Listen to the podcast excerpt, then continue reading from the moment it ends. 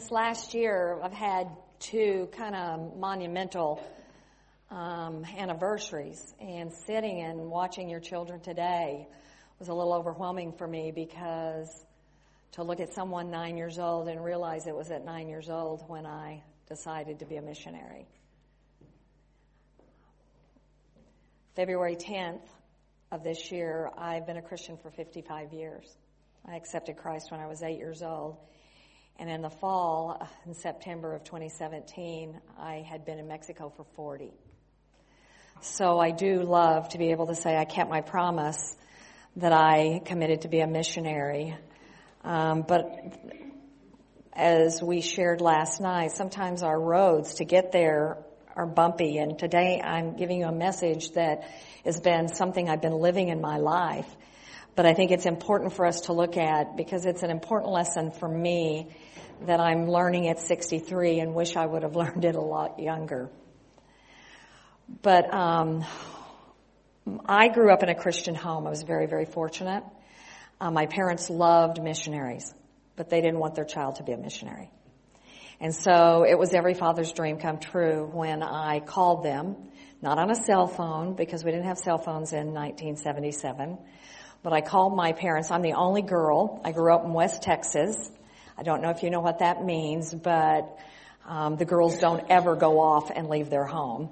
My brothers married their high school sweethearts and stayed home, and I went to this horrible place called California first of all, and then to go to college, and then I decided to go into Mexico. And I remember calling my parents on a, a payphone, and I just finished college. I had a degree in speech therapy. My parents were like, yes, you know, she doesn't have a husband, which was a horrible thing. Um, that I didn't have a husband when I got out of college, especially going to a Bible college because can't you find a husband? Every girl goes to Bible college and finds a husband. And I call him and tell him the great news that I feel I'm going to move to Tijuana, Mexico. And um, like I said, every father's dream come true is to get that call. And I remember my dad said, and this will date me, he said, well, write us a letter.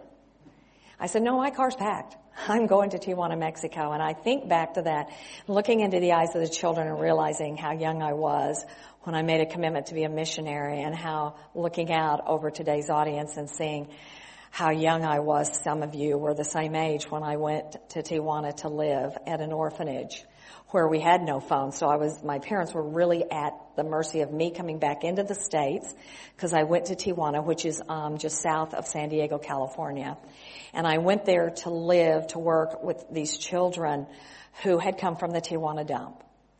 And what I learned about them was this, that even though they did have a roof over their head and they had three meals a day, and they had an education. They all wanted to live with their family. And so, Amor, my husband and I have made it our life purpose to house as many families as we possibly can, and you've been a part of that. And so today, the passage that we're going to look at is Philippians 2, 5 through 8. Will that come up on the screen? Um, if not, I'm going to read it anyway. So this is from the New American Standard Bible, but I'm also going to go back and forth between the NIV because there's some things that are said in each one of them that I think are appropriate for the message that we're going to have today, which is, are you empty or are you full? And I want to look at it through a different kind of a paradigm because I think that we do, and I hope that I can kind of look at that for you with me as well and talk about how sometimes this fullness gets in the way of us being empty on behalf of Christ. So if you'll read with me, having this attitude in yourself, starting with verse 5, have this attitude in yourselves, which was also in Christ Jesus, who although he existed in the form of God, did not count equality with God something to be grasped, but emptied himself. That's why I like this one. I like this, this concept of what does it mean for Jesus to have emptied himself? taking the form of a bondservant and being made in the likeness of men, being found in appearance as a man, he humbled himself by becoming obedient to the point of death, even death on a cross. See, we look at that passage and we see what strikes me the most is this emptied himself. We see this passage in the NIV though starts off on verse 5 a little bit different and that's why I want to use them both because I like this attitude of empty oneself in, in this passage, but in the NIV it talks about becoming nothing. What does that mean that Jesus became nothing?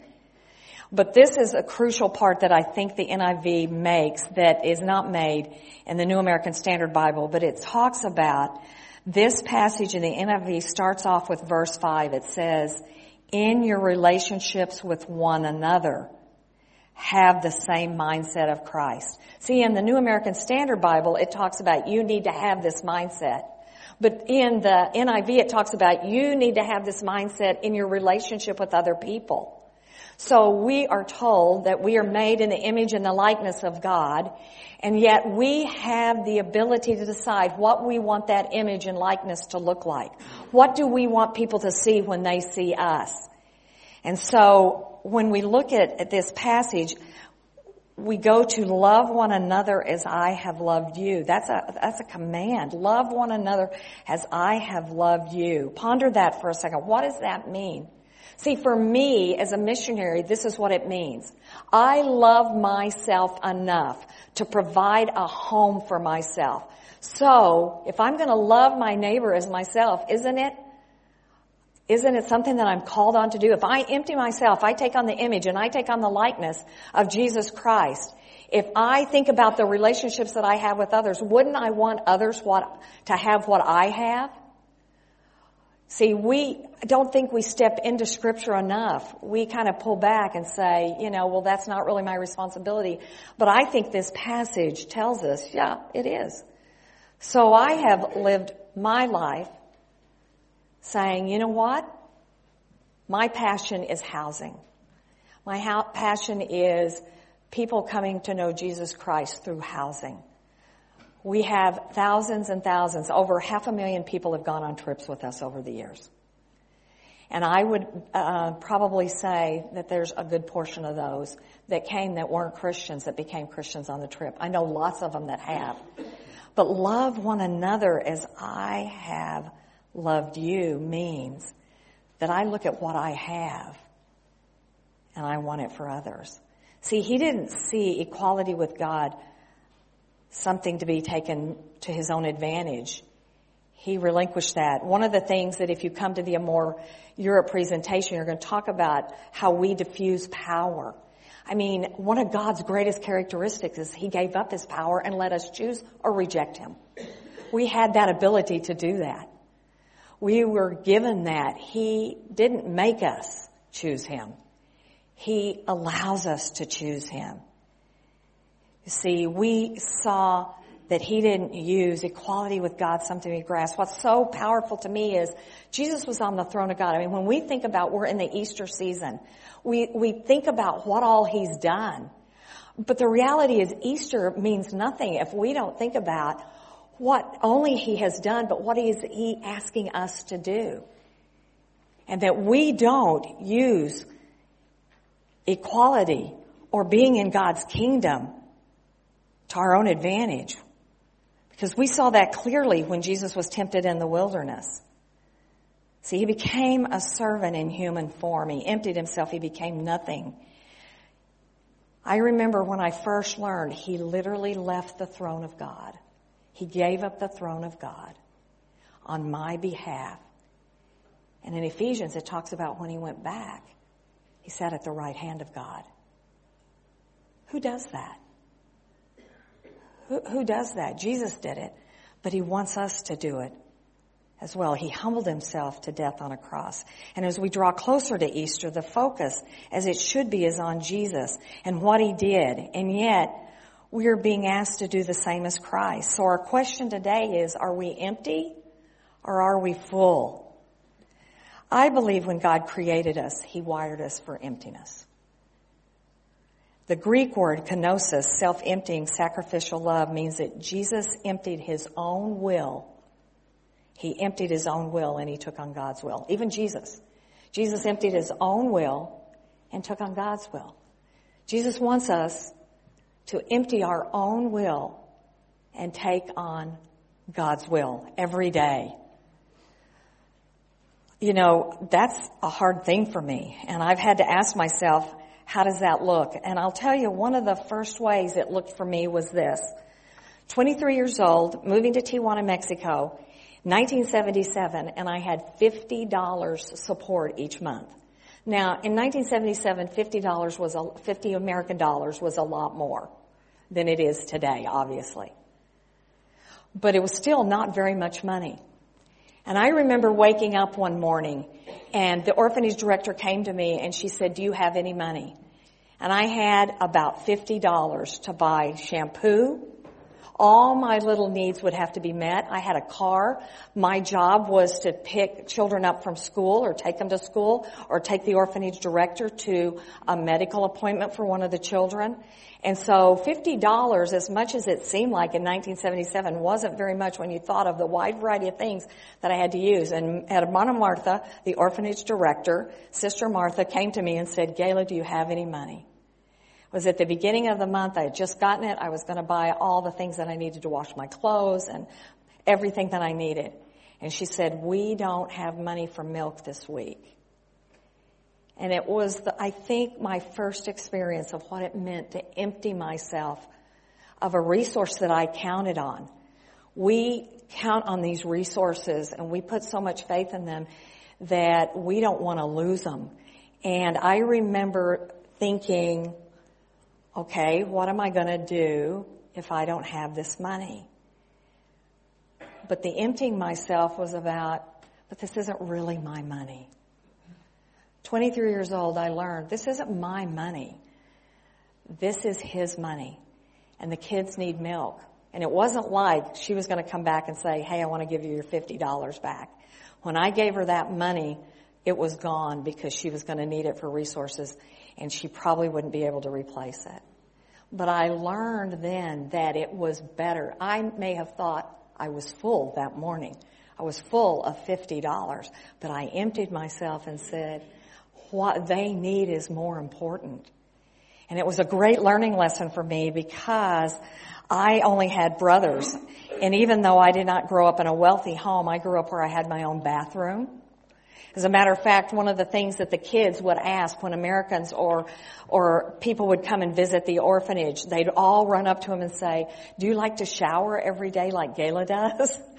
I wanted to have a shower every day. There were so many times I didn't. I learned so much from there because there was so much that I didn't have to share. That's what happens when we empty ourselves. I think the spiritual journey that we're on is not about getting more or getting ahead. The spiritual journey that we're on is about being more. If every person took only, this is from St. Basil, the Bishop of Caesarea, if everyone took only what was sufficient for their needs, leaving the rest to these and what there would be no rich or poor. If every person took only what was sufficient for their needs, leaving the rest to those in want or need, there would be no rich or no poor. Why is that so hard for us? Why is equality something that we are dealing with worldwide? I tweeted one day because I've really pondered this question when I look at Acts 4 and you look at the early church and they had all things in common and the wealthy actually went and sold their goods and their property so that they could take care of others and that they could share. That's what I read in scripture growing up. And yet I look at a world and in, honestly in the church, how can we struggle with equality? How can we struggle with sharing what we have with others? We tendency to put them on a grid and say, well, they're not working hard enough or they're not doing this hard enough, a grid that we don't sometimes even put ourselves on. And so if every person took only what was sufficient for their needs, see, they had all things in common. Why don't we want it to be this way? What about equality scares us so much? We're afraid we wouldn't have somebody to wait on us, to serve us what would the world look like if that happened? And even though we are made to be in the image and likeness of God, we seek oftentimes to fill ourselves more than empty ourselves. We're so busy doing that that we can lose sight of what it means to be empty.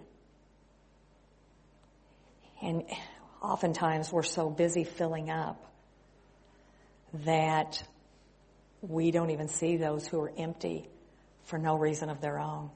They've been oppressed. They are living in injustice. They have had something happen to them that they had no control over. So we start thinking about all the things that they could have done differently. But there's some reality in the world in which we live. Yes, there are people living in poverty in Mexico, and yes, there has been corruption in our government. And yet many of those are people are victims of a situation they had no control over. And sometimes we are so busy filling ourselves up that we forget of the emptiness of others that God has given us the privilege to be able to serve. And I can tell you, that's what I feel like my life has been like. I get to do that. I remember hearing a pastor speak years ago and he said he was going to try something new. Maybe this is something you guys should try. He said when people would call their church, they'd say, what, is, what does your church have to offer us? Our family. And he decided to try a new question. What does your family have to offer our church? What does your family have to offer our church? And he said the response was so interesting because actually he thought maybe people would get upset that they asked it. Maybe they'd hang up the phone or who knows what they were going to respond. So many of them responded of, this is what I can do. Because when we give people the opportunity, when we begin to use our emptiness to fill up others who are empty, then we give dignity. Housing is a place of dignity for the families. So many times it is the thing that changes how a family sees themselves. I told a story last night.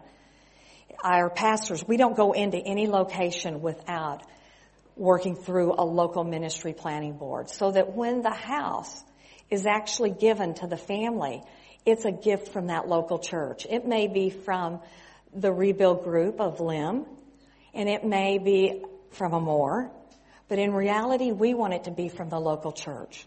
We want them to see that there is a God that loves them and cares about them and believes in them. And so we have these pastors that make the decision and they pick the families, they have criteria, the local pastors in Mexico. It's important that you know that. And they have created a criteria by which they give a family a home.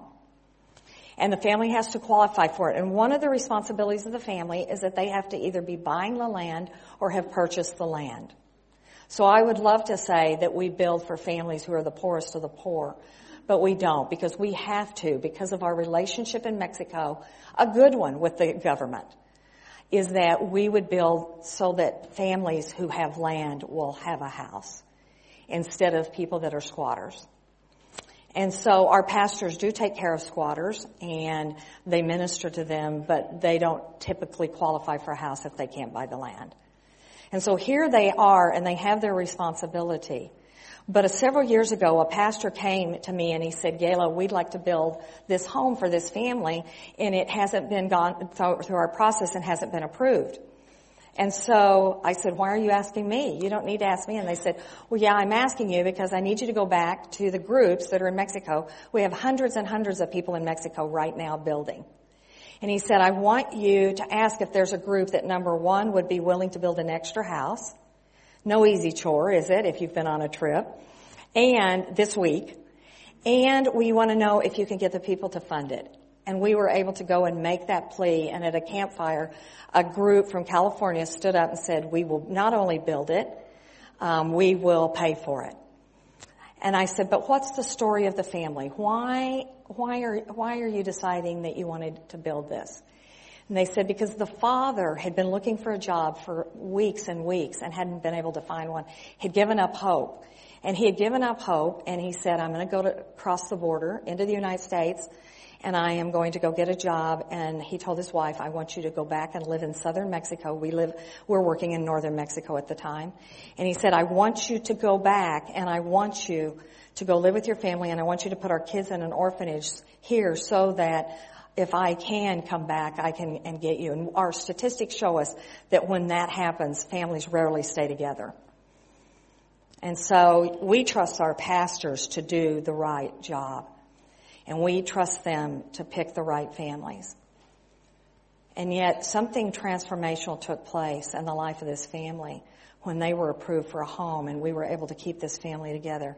So much so that within a week after they received their home, a week after they received their home, a family that was empty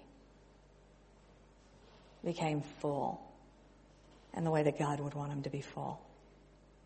The father found a job, a job that was there weeks before, but he'd lost hope. At the end of the video today, we talk about come build hope. And that's what you do. That little short animated video tells the story the best we can tell it, which is a house is the foundation for a family's life. And they're receptive to the gospel. This father who couldn't find a home for his family, could not find a job to provide the resources, who was getting ready to cross into another country undocumented, was able to keep his family together and he became a leader in that church. That's what happens when we recognize those who are empty next to us. See, emptying ourselves means to love all others the way Jesus loves us. It's about being more, not having more, or doing more. I have been created in his image, so what do others see? Richard Rohr says, to many, surrendering and letting go sounds like losing. Let's think about that. To many, surrendering and letting go sounds like losing. But they're actually about accessing a deeper, broader sense of self, which is already whole, already content, already filled with the abundant life. Several years ago, um, I was over here in 2015 for my sabbatical, shared time with some of the people who are on the Amor team, and I was totally 100% burned out. I can relate to this part that says it's uh, sometimes about being more, not having more or doing more. I have grown up with an ethic that says maybe the more I serve God, the more He'll love me. I got so busy serving God throughout my ministry that often I forgot about Him. And in 2015, we came on a reflective sabbatical because I began to think, what happens now? Yes, half a million people have gone on more trips.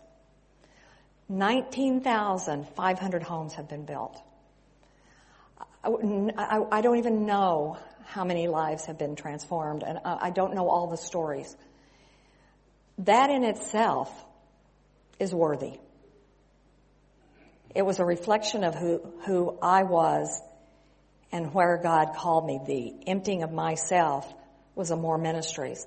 But I realized, do I really want to have my life end not knowing Him as intimately as I should? Because I was nowhere near ready. I didn't want to die knowing that, yeah, I got this right, but this big part I didn't get right. Yeah, I maybe emptied myself in my way, but it was not about being more. And it wasn't about having more, but maybe it was about doing more. So busy serving God that we can neglect Him and our image is tied up in what we do for Him as if God is lucky to have us on His team. I was tired and I was exhausted and I was ready to be done. And there are people here who can attest to that. And I began a journey that took me to a place that last summer I found myself in the hospital going into surgery with now knowing 12 hours later if I had not had this surgery I would have died two feet of my small intestine was taken out. My husband said I passed by him because I have been working on this aspect, this not filling myself, but emptying myself. Emptying myself, taking on the form of a servant, and counting equality with God not something to be grasped,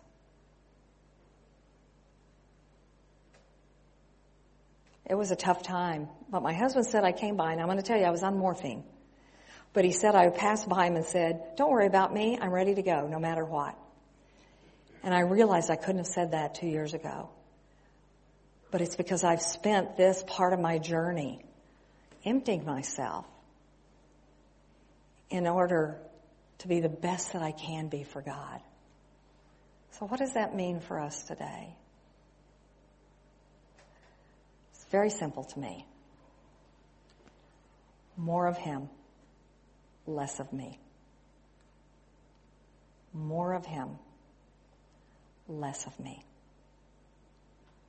I think if you come to the Amor Europe presentation today, what you're going to hear is a lot of really fun things. They're going to show you how to use a water filter. We're going to talk about transformational experiences. But the thing that I think you're going to hear the most is, without a shadow of a doubt, this is a group of people who want Jesus Christ to be at the center of what they do. They want to empty themselves. Now, going back to this pastor who said, What do you have to offer the church? He also said something else.